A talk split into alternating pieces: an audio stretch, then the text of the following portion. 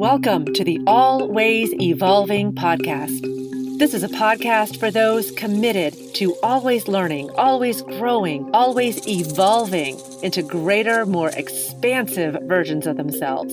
It's about living the life you want to live, a life most only dream about.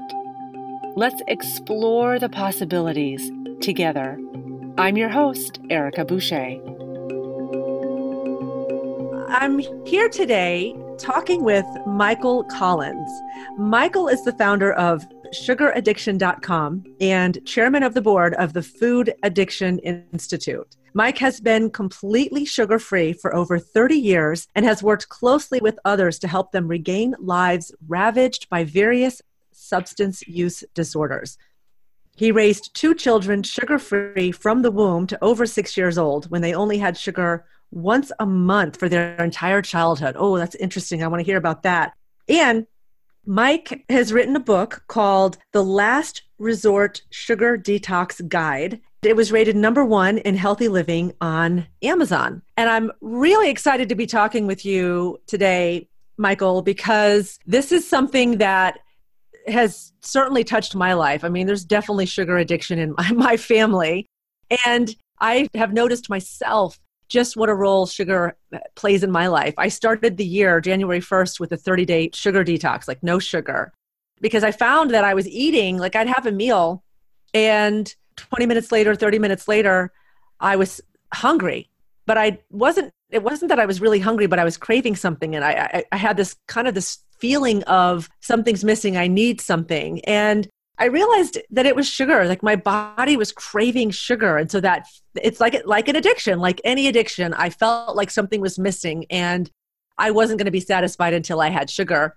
And it took a couple of weeks for that to really start to subside. And I've done pretty well with it for several months, but I would say probably just about a couple weeks ago, right around Easter time, I was at a family function and there were there was cake and stuff like that. And sure enough, here it is a couple weeks later, and I'm like, oh my gosh, I'm already craving sugar again. Like it's already a part of my life. I was doing without it for the most part for five months, and it's already creeping back in. So I'm fascinated by this topic, and I can't wait to hear what you have to say. So let me just dive in. What's your story? Why is this topic so important to you?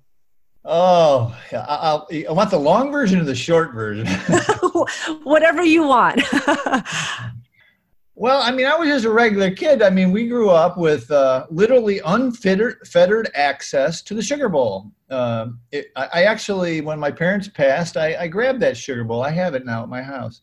It was a pewter silver bowl, uh, uh silver sugar bowl, and we could put as much sugar as we wanted on cereal and if there wasn't an inch or a half an inch or you know of sugar to scrape up with the milk at the end of the thing, you didn't put enough on your Cheerios, right? And so we just and my mother was a God lover. She was a sugar junkie from the from Jump Street, and that's a long story about how she got there. But I, I think I reverse engineered how why it happened when she was younger. But the end, you know, we just, I just all my life it was sugar, sugar, sugar. I really genuinely believe, Erica, that it was my first addiction but in our family and, and pretty much in society at that time, uh, it was normal. Kids got candy and it was okay. And we would go out Halloweening and literally big grocery bags filled with stuff and, and it lasts for weeks. And, and, and my parents didn't regulate it in any way. They were happy that we had it, you know, they happy they didn't have to pay for it. And Kool-Aid, we would make the Kool-Aid with the, we didn't get much soda because we couldn't afford it, but we would make the Kool-Aid and just literally pour entire cups of sugar in it. And we could do it. They weren't regulating it in any way. So, you know, that kind of went on and I was athletic. So I didn't, weight was, wasn't an issue. And I got in, into college and high school and stuff. And like the regular kids, I did a lot of drugs and alcohol. And, uh, you know, a decade later, that kind of went sideways and I ended up in recovery from drugs and alcohol stuff and what I found was a lot of my fellows in the recovery programs, they ended up um, gaining really like the freshman 15 in college, they call it, but they gained a lot of weight really fast, like literally in the first 60 days, 90 days. And in first year, they would gain a lot of weight. And as it went on, they would have health issues as well. And, uh, and there were food programs back then, but I didn't really go to them. And so about like 30 some odd years ago, I read a book, Sugar Blues is the name of it, written by literally the, um, the, the husband of Gloria Swanson, the famous actress. And he was at a party one time and a voice, he was putting a lump of sugar in his coffee and a voice from behind said, I wouldn't have that in my house, let alone my body. and it was Gloria Swanson. And so they ended up getting married and the whole thing. And uh, and he wrote about it, and it just fascinated me. And I was into health. I was into wellness at the time. And so I just kind of started to try and do it myself, and it was dang near impossible. My fellows in recovery, they didn't really want to talk about it. They wanted to know, are you sober today? Yeah, well, forget about the sugar, you know. Don't worry about it. They used to call me the weird addiction specialist, you know. I, did, I didn't drink coffee, you know, no caffeine, no sugar and then I kind of discovered the flour part. So it was. It took me a while. I mean, I literally went back and forth with it for years. Not exaggerating, years. So you're not alone in that, Erica. I mean, it, it takes time. It takes time and support. And I didn't really have any back then. So I got married, and and uh, somehow I got my wife at the time to buy into this idea of because I was constantly talking about it. And uh, we raised, you know, from the womb, from the time she got pregnant, you know, a lot of people will quit alcohol. They'll quit it just like that as soon as they find out they're pregnant. Or cigarettes, uh, hard habits to quit. They'll just drop it like a hot potato as soon as they find out they're pregnant, right? And I actually believe that sugar should be in that category, and I think it will be one day soon but yeah, she bought into it, and for the, the length of her pregnancy, and uh, just so you know, she had 14 plus pounds of baby in there, almost 15, two twins, uh, almost eight pounds apiece, and she gained a total grand total of 20 pounds. So only six extra pounds, right? Wow. Yeah, and so and then the boys, uh, we had and we had, and I think parents have 100% control of their food for the first at least four years of life. So they just didn't have any sugar and they didn't really care because they didn't know what it was even. They had no idea what it was and they didn't care that they had it. They liked fruit and they liked vegetables and people would walk up to us and say, how do you get your kids to eat like that? Like they'd be eating from the salad bar to, in their high chairs and they'd say, how do you, you don't give them anything else. You know, they'll eat a lot of fruit and a lot of vegetables. You know, if you don't give them sugar, they, they're not attracted to it. So, and then one day we are at a birthday party and uh, a roller skating ring. I'll never forget it. The cake came out, and both heads looked at me like, "Can we please this time, Dad?" And it was it was a long fight with grandparents and uh, the schools, uh, literally the Montessori schools and the other people's parents.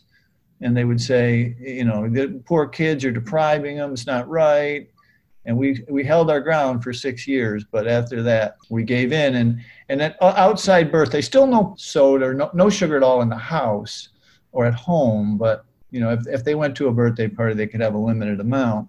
So yeah, I mean it. It's just been part of my life. My both my parents died of Alzheimer's, and my mother, at the end of her life, when there was no filter, the only thing she wanted to eat was sugar. Basically, that's all she wanted to eat and it, you know when you see something that up close and personal i was able to be there most of the time. When you see that there's something you've come from an addictive background where you've helped folks over the years get off hard drugs.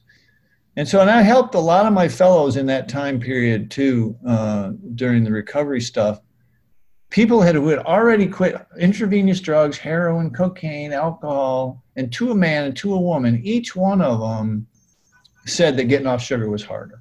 And well, it's in everything. I was just having this conversation with two different people on my way home to do this interview with you and both of them said it's in everything it's like the hardest thing to give up it's like i try to put it in perspective imagine if you were trying to give up heroin and, and yet it was everywhere and you, you had it would be so much more difficult. Like heroin's heroin, and you know, okay, all I have to do is stop this one thing. And granted, it's it's addictive from what I understand, but with sugar, it's everywhere. It's been hugely normalized, and so even when you think uh, you're staying away from sugar, you discover that it's been hiding in all of these other things that you've been having mm. without you necessarily even realizing it. So it's kind of it's hard to get away from it.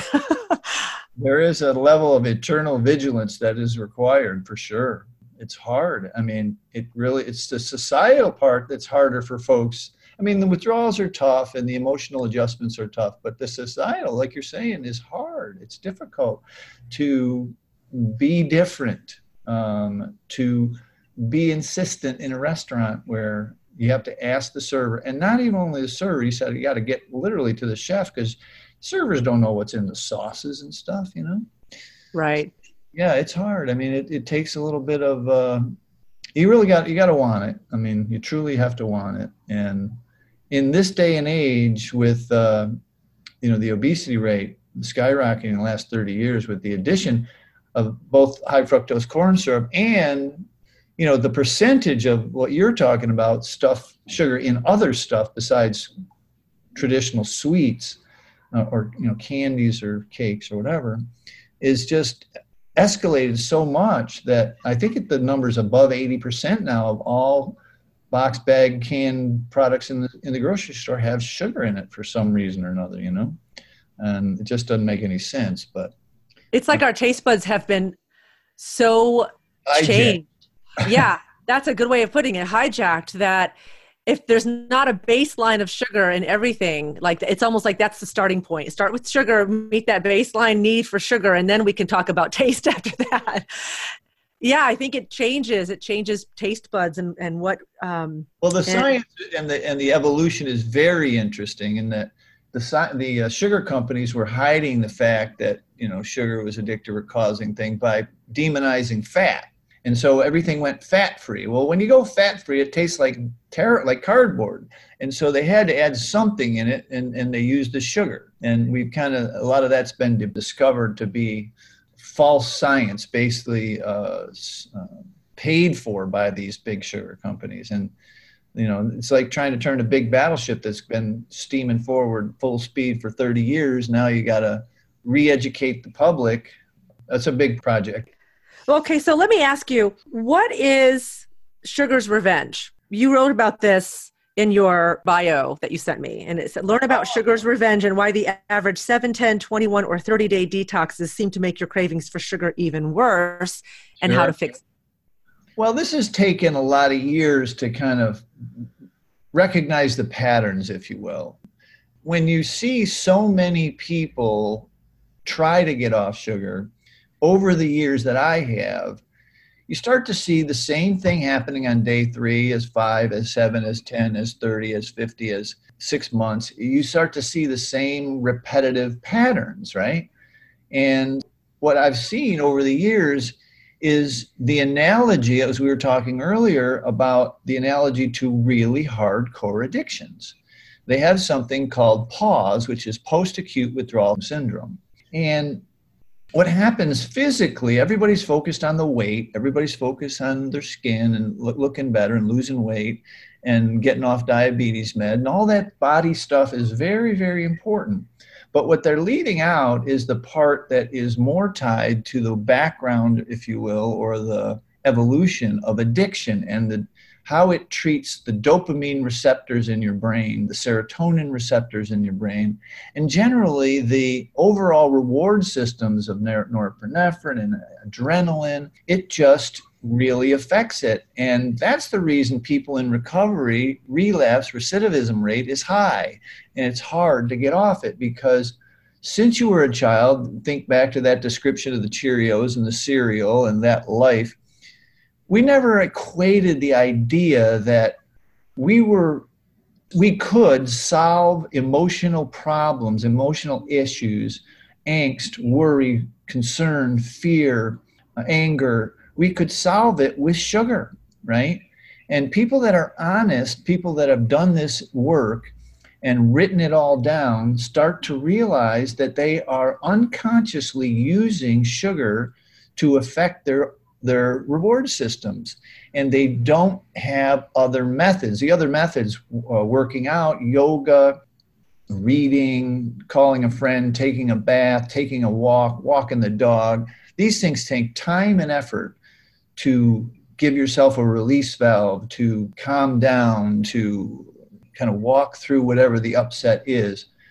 Reaching for sugar is a habit that we've developed over you know our entire life. And it's been ubiquitous and pretty much free. It's around the house most of the time. You can score. And yes that's a drug term. You can score some sugar no problem. And then but you don't think that you're putting the two together. And when you get to be our age in a lot of ways you're just fighting off sugar withdrawals. You're just cannot you're, you're in a meeting you know you tried to quit sugar for a day or two you can't go back. You can't you know you, you got to go you got to have the sugar so you can have the meeting and we'll worry about it later. It's just a reframe of how you're looking at what sugar has been doing to you over the years. Mm-hmm. and sure we all know the teeth and we all know the, the weight gain but we don't look at that emotional component and people that do get free of the drug Okay, so what you're saying is to identify, notice like when are you reaching for it? What's it helping you not have to deal with or feel?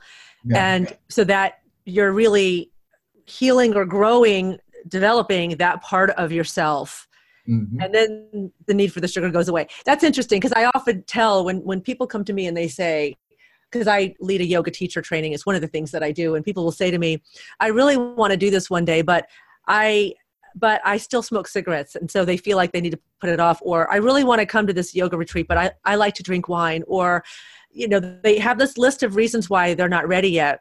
Mm. And I always say, just fo- instead of thinking about what you need to give up, just focus on your own growth and development. And those things that no longer serve you will start to fall away because they're just not going to resonate with you mm. anymore. Mm. And so I'm thinking the same thing here because I definitely noticed, like, I'm not a hardcore sugar addict, but I was doing things that I thought, well, this is certainly an improvement. I was staying away from refined sugars and I would use things like honey, you know, or, and I would make my own desserts, you know, chocolate avocado mousse, you know, with raw cacao and avocado and coconut mm-hmm. milk, and I would use honey as the sweetener. But I noticed those cravings weren't going away because it's still sugar. And mm-hmm. so I was, I thought I was kind of, it was an improvement, I, I guess but there was still i was still finding ways for it to still be a part of my life by but at the same time thinking that i was making the healthier choice or the healthier alternative. And what i finally came to realize is i was actually putting on more weight doing that. And so i started to realize you know i it's i just got to give up sugar for a while. And it was kind of an experiment to see what that felt like Mm. And I felt amazing. You know, my skin was clear. I had two or three total strangers in, the, in a, a couple weeks time say wow your skin is so clear and smooth and you know which was awesome you know total strangers acknowledging that i had this glow and i started trimming down and just the, the most interesting little side effects mm. that i didn't realize i was having as a result of sugar you know those things were starting to go away so it's interesting when you just focus on growing yourself like focus on growth and development and being healthy and being happy the things that start to fall away. But sugar is it's so insidious because it is everywhere. So what do you say to people? Some people aren't even aware that they have a sugar addiction right? I'm aware that it's it's definitely in my realm. By no means do i feel like i have kicked the habit. All it takes is one indulgence and then three days later, I'm thinking about it again. So, what do you suggest, in addition to addressing the emotional piece, what are some ways that people can start moving in this direction of sugar detox? This podcast is brought to you by my book, Showing Up Naked.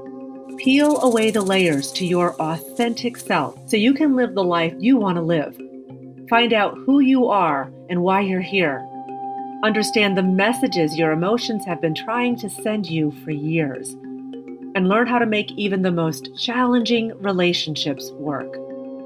Find out why Showing Up Naked is being hailed as the best life workbook you will ever read.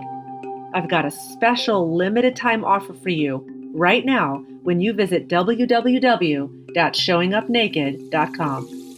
Yeah, no, it's a great question. Um, I, I, do want to uh, recognize the uh, the skin thing, I, I really think that uh, more people should talk about that because it's it's really a nice side effect or side bonus or side benefit, and they they spend a lot less on cosmetics and stuff because it's just amazing that mm-hmm. one benefit. So, what's developed, like I said, in the pattern recognition of what of people coming off I worked with this Olympic athlete, this woman placed in the Olympics, and she was struggling for a long time, right? And she just you know, couldn't put it down.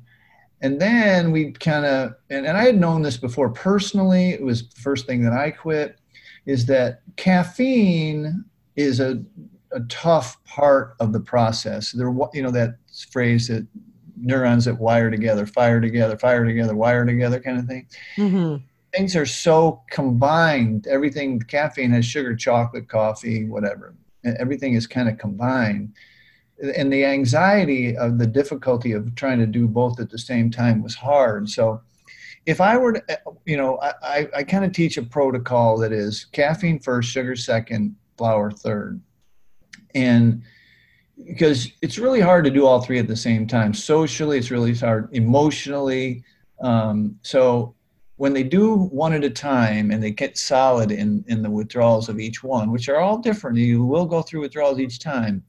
But it's almost like using a methadone program. Basically, what you do is you you know you use a little bit of sugar. You don't go crazy. You use, you know you just you, you maintain use a little bit of sugar as you're coming off the caffeine, and then use a little bit of flour as you're coming off the sugar, and then you step you strategically step down and you try and go completely sugar flour and caffeine free. I just want to interject here. What i'm already hearing is people thinking well wait a minute. I thought i was giving up sugar. Do i have to give up coffee too? Do i have to give up flour too? So do these three things have to be connected to each other? There's about the, the ratio that anyone has ever come up with from the Food Addiction Institute is, you know, with all the MDs and PhDs who've been working with this stuff for 20 years, is that humans are broken down into about three categories. People that can take it or leave it are about a third. People that are on the fence who can push it, like they can push themselves into an addiction or they can go the other way pretty easily, are about a third. And then a third of people are biochemically unable to handle flour and sugar. Now, caffeine is always a decision, but in my experience, only 10 to 15% of people succeed in continuing to be able to ingest caffeine when they try and get off sugar. And so when you you talk about personal development, personal growth, insight, uh, looking at yourself, uh, growing, the hardest thing to do in this process is to answer the question is it possible? You don't have to say yes i'm a, I'm a sugar addict i'm a flour addict. Is it possible that maybe my body can't handle these two things you know? Maybe they can't handle sugar and flour. And i always tell people erica give yourself the gift of 90 days. See what happens. You know if you were to go to an allergist and pay him thousands of dollars he would put a stripe down your back and scratch with pollen and peanuts and strawberries. He'd scratch it and put a little bit in to try and see what irritates your skin, right? It's called the allergy scratch test. Well, in this day and age of biohacking, you can do your own dang test on mm-hmm. flour and sugar. And if I told you not to eat broccoli or not to eat something you love, fish or steak or something you for 30, 60, or 90 days, you'd say, Oh, I don't like that idea. But you would do it because it's not that hard to eliminate one food product from your diet. So I think part of it is this my job, my meta job, my large job is to separate flour and sugar as a food and a drug, right? It's not, they're not foods, they're drugs. And third people can't biochemically handle them. So if you were to give yourself the gift of 90 days and your skin cleared up and you lost seven or 10 pounds or 20 pounds and you felt better energy and you were not as lethargic and the headaches went away and the migraines went away and your hair got shinier, then, then make the decision. If it mm-hmm. did, none of that happened, hey, all you got to do is go to 7 Eleven and you're back in business. You know what I mean? It's like I'm, I'm only asking people to just you know what do they really need right? What do they really want? And and i think you know you're on the right path and they want they want to grow personally. They have to be looking at a life in the future that's bigger than the life in the past. And if they think sugar and flour need to be a part of it well then test that idea. Test it for 90 days and then you decide if you want to go back you know? Flour is something that i really try to minimize or limit. I try not to have mm-hmm. any, but it's another one of those things where that's a difficult one to completely stay away from. But interesting that you were relating giving up sugar with also giving up flour with also giving up coffee because I'm I'm imagining that people listening to this are thinking, "Oh no, no, no, no. I thought we were talking about sugar, but if you're telling me I got to give up coffee or if you're telling me I got to give up bread, now you've crossed the line." so it is very fascinating to think how much we are emotionally attached to food. How mm-hmm. much of an emotional component there is to food. It's very interesting because when I lead retreats and people come to stay, for a week or whatever. Sometimes it's vegetarian and we'll try to eliminate or at least seriously reduce the amount of gluten that's available, but I'll I want to make sure that people that really want it have it if they need it. And also we'll try to really reduce the dairy and we'll have almond milk or coconut milk or something like that. And people really love it for that week. And some of them will implement some of the things that they experienced there into their lives. But I don't think they completely change their diet. So I guess being able to take one or two pieces of that back into their lives is good. So I guess where I'm going with this is if somebody's wanting to focus on eliminating sugar, how attached are you to this idea they have to also give up flour or also give up coffee? Like I said, I'm not attached to flour, no problem. I have half a cup of coffee in the morning with no sugar. Don't particularly want to give that up. So why is there a relationship between those three in your mind? Well, what I said like before, it's the wired together, fired together. They're related in that way in your reward center. But more than that, it just sets up cravings for sugar. Basically, flour is sugar. You know, mm. it's it turns to sugar instantly in your stomach. And while it doesn't carry the fructose, which is what's doing all the damage, the glucose, which everyone needs, you know, the spiking of insulin, those kind of things, the body doesn't know. Even fake stuff, stevia and you know aspartame and all these kind of uh, sugar substitutes, does the same thing. The body really doesn't know the difference. So it's it's so much. It's more important that it helps with the cravings. I mean, I think it actually helps. I know it helps with health to be off of the stuff, right? But it really is i mean i just don't think carbohydrates have that those types of processed carbohydrates. And caffeine is a is a psychoactive drug. It's not a food of any kind. It's a stimulant right? And it's a very accepted stimulant. And its dose necessity you know in order to get to the adderall kind of thing you got to drink five or ten cups of coffee but you'll get there if you drink the dose amount, you'll get there. Children have died of energy drinks, you know, too much mm-hmm. caffeine a certain period of time.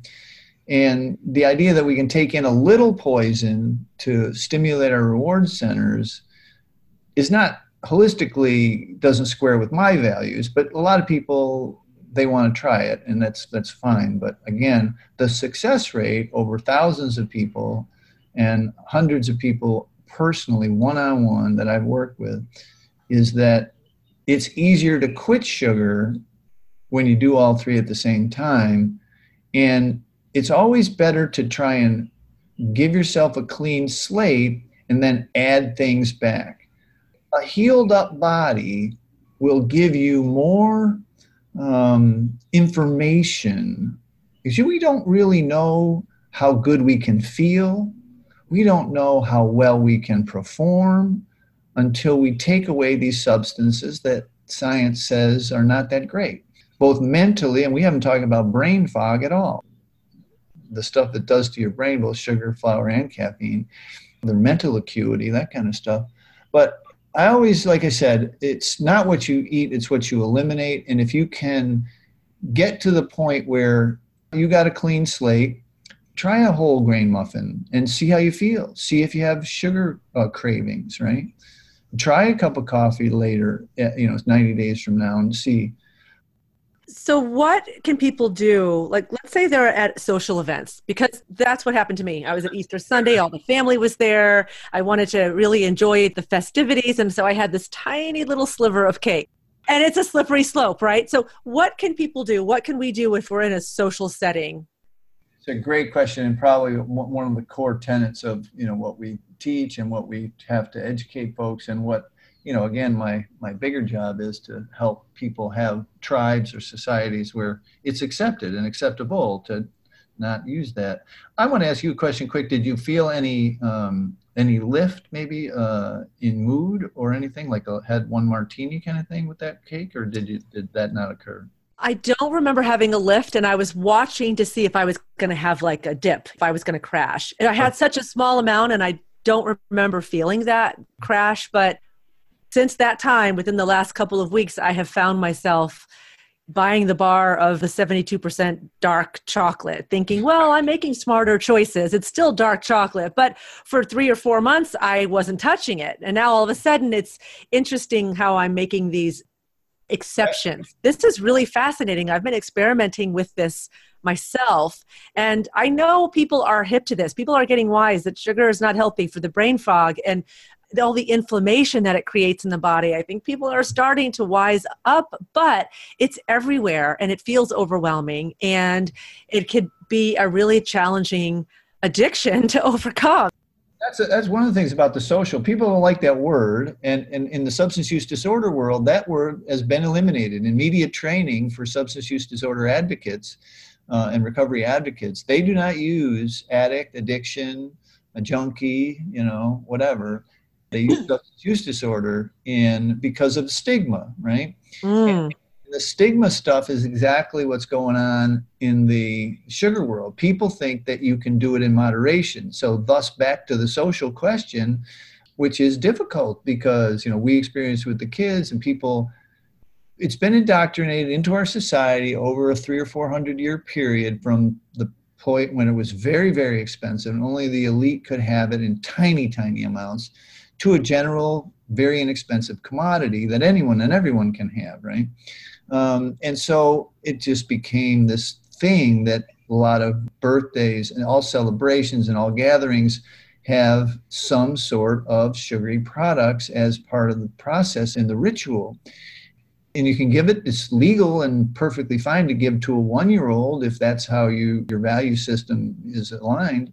No problem. You can do it. It's you know no one's going to accuse you of child abuse or anything like giving them cigarettes or alcohol. And so it's just societally very difficult. And you know you can go into all the limbic brain and the tribe stuff but people when they think well a lot of people think that moderation is the thing you, you should be focusing on. You should just have a little and exercise it off and it's not a problem.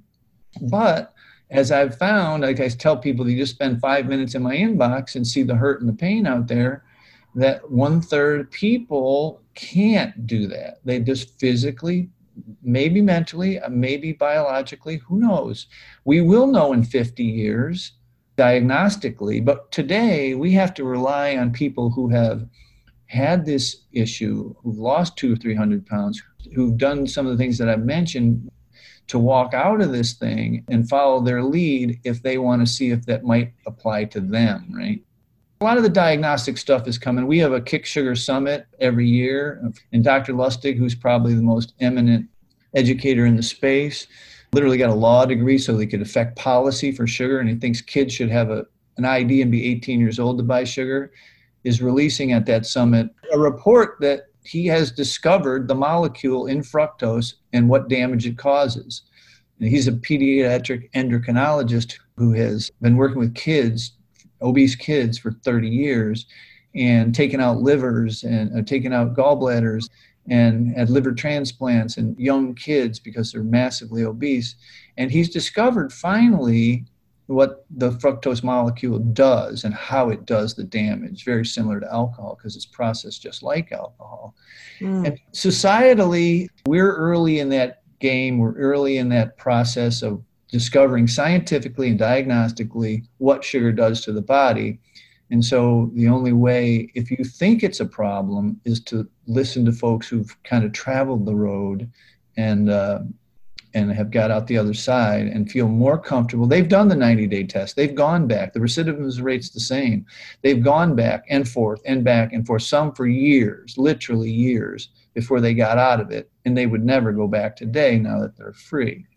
So I know I don't want to sound like a zealot, but I'm really, it's hard for me to deliver the idea of something that takes a, a while, takes time, and is, you know, things people are curious about, but it's still related to the societal question.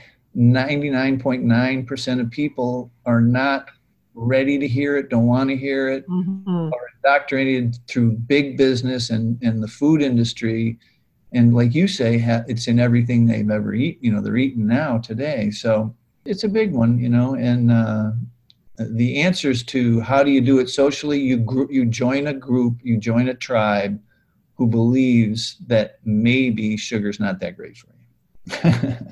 and because then you can be buoyed up when you go into back into regular quote unquote society to to say no. Okay so can you give some simple actionable steps that people can take? Because i know you said cut out coffee sugar flour for 90 days. What are some simple actionable steps that people can take to start eliminating sugar from their diet? Do you recommend cold turkey? Just cut it out? Do you recommend that you know start eliminating it here and here and here and here? Like give our listeners maybe a simple action step that they can take if they want to start moving in the direction of living sugar free yeah that's a great question. Well the first thing you got to do is why you want to do this. That if you don't have that strong reason to do it you're not going to do it right? If your future life, the life that you want, is not bigger than the life that you're leaving, it's not going to work. You, you have to say, if you've had a diabetes diagnosis, you want to try and uh, get off your meds or whatever. If it's weight issue, you know, you have to. It's it, these are all personal development stuff that I'm sure you're very aware of and familiar with. You have to be able to visualize and write down what you want out of this process, right? If it's just to lose a couple pounds, then you're a dabbler. You're dabbling in this. It's just like any other diet you've ever done. And most of our people, all of them, have tried 10 or different programs, points, potions, pills. They've tried everything, right? And so if you don't know what you want out of it, you're never going to get it. Why do you want to do this? And it's got to be powerful and it's got to be visual and it's got to be detailed you want to weigh 127 pounds and that's what you got to put down you know that's what you got to do and if you want to be healthy if you want to see your kids graduate from college or your kids get married or whatever then you've got to put that down and then the next step is to begin some kind of step down but eventually you're going to have to go cold turkey eventually you're going to have to face the withdrawals of one or two or all of them is this something you walk people through in your book Yep. First 30 days are all mapped out day by day. And again, they overlap. People are different. People that are really heavy, got a big habit, are going to be harder than people that are lean and and it's brain fog. You'd be surprised. A lot of my folks have no weight issues at all. I mean, they're really I mean, some of them have diabetes, but most of them have brain fog and and and just the obsession, just the mental obsession of oh. getting, scoring and eating and hiding and going to different 7-Elevens so the clerk doesn't recognize you. know? So it's like they're you know vegans and keto and paleo and carnivores. They're everything. They're, we're diet agnostic as long as you're eating whole foods, right? But you made me think of something. I remember when I was in massage school, one of our instructors was vegetarian and he was very outspoken about it. He would give somebody a hard time and say, How's that flesh sandwich you're eating if they were eating like a, a, a sandwich from Publix or whatever? Yeah. But yet, what he would do, I would see him eat like two or three Snickers bars in a day. Like he ate it, like mm-hmm. that's what he was eating. He was replacing food with sugar and it was very ironic. Here's somebody in the health and wellness field. He's a teacher, he's an instructor, and he had very strong opinions about how we should be eating, and yet had no idea that yep. he had a way out of control sugar addiction. I just kind of thought it was very interesting. First coach is a vegan woman whose mother owned a bakery. She never had a weight problem in her whole life. And she is literally the same weight after quitting sugar but it was just this obsession that she you know it sounds like your friend there i mean she just was eating more sugar than she was food and she came to understand it she came to see it in herself that introspection right is this serving me is this what i really want to do you know one of the best questions you can ask yourself when you're having cravings, and this will fall into the answer of your question is what do I really want? What do I really mm-hmm. need? What do I really feel?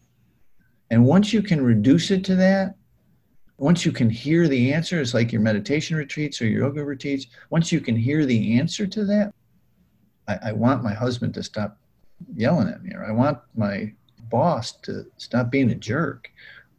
Then you don't need the Snickers bar. You don't have to do it.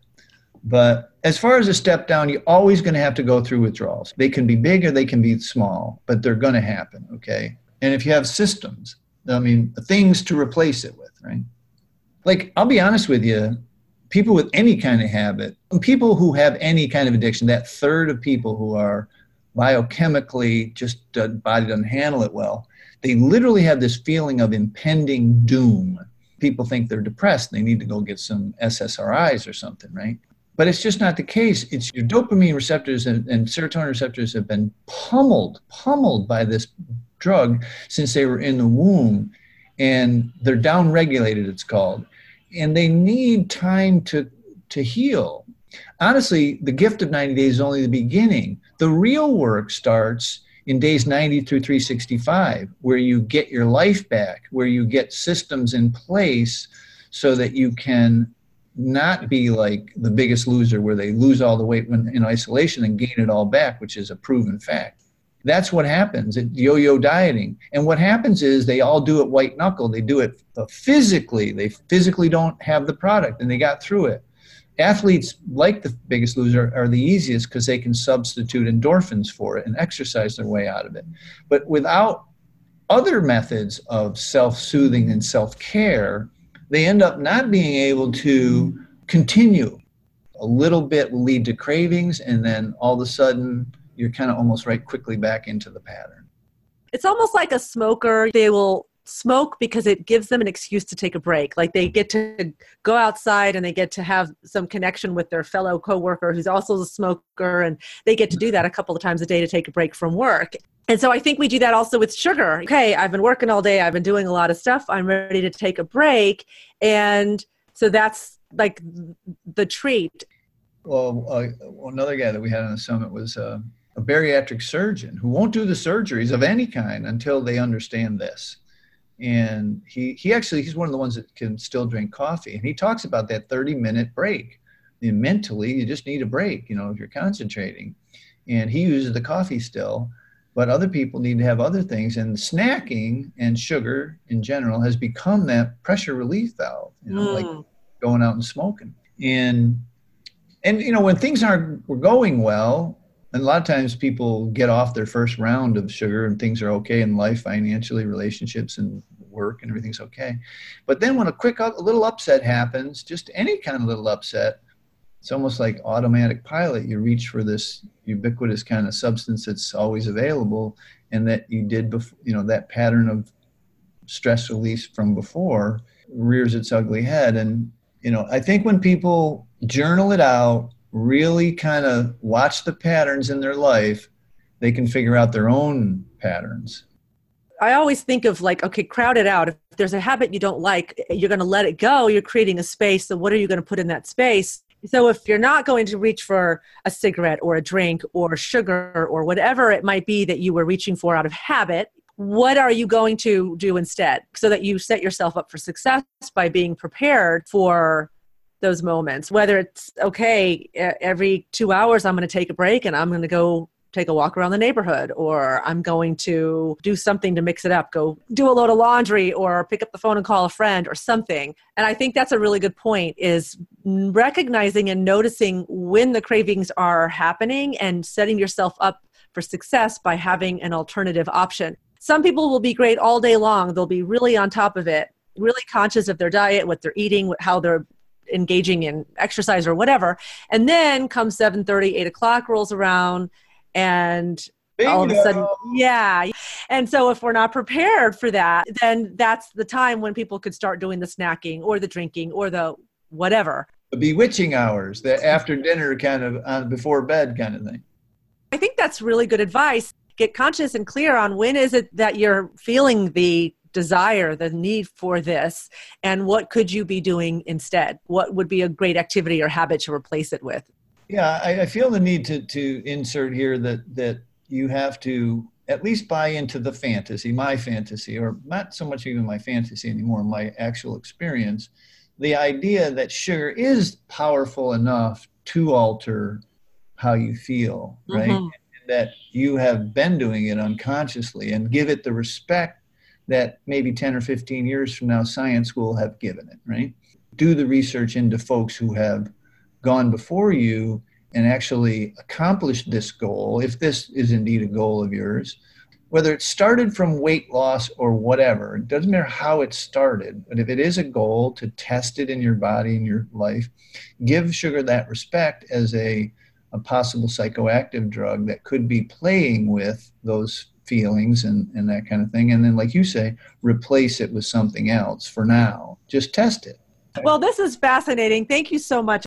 How can people find you if they want to know more? If they want to get your book, it's available on Amazon.com, right? It's called The Last Resort Sugar Detox Guide. Learn how to quickly and easily detox from sugar and stop cravings completely. In the US, it's free right now and a promotion. And I have sugaraddiction.com. I really appreciate you having me. This is getting this message out is important to me and I think to a lot of folks. So I agree. I think it is important to get it out there and start having a conversation about it. So, thank you so much for making the time. I really appreciate it. I will make sure to include in the show notes the link to your website and how people can find your books. We can make sure people get this into their hands. Thank you so much, Michael. I really appreciate it. Thank you for listening to this episode of Always Evolving. Please feel free to share this episode with anyone you think might appreciate it. And if you enjoyed this podcast, let me know by giving me a five star rating. Until next time, keep learning, keep growing, keep evolving.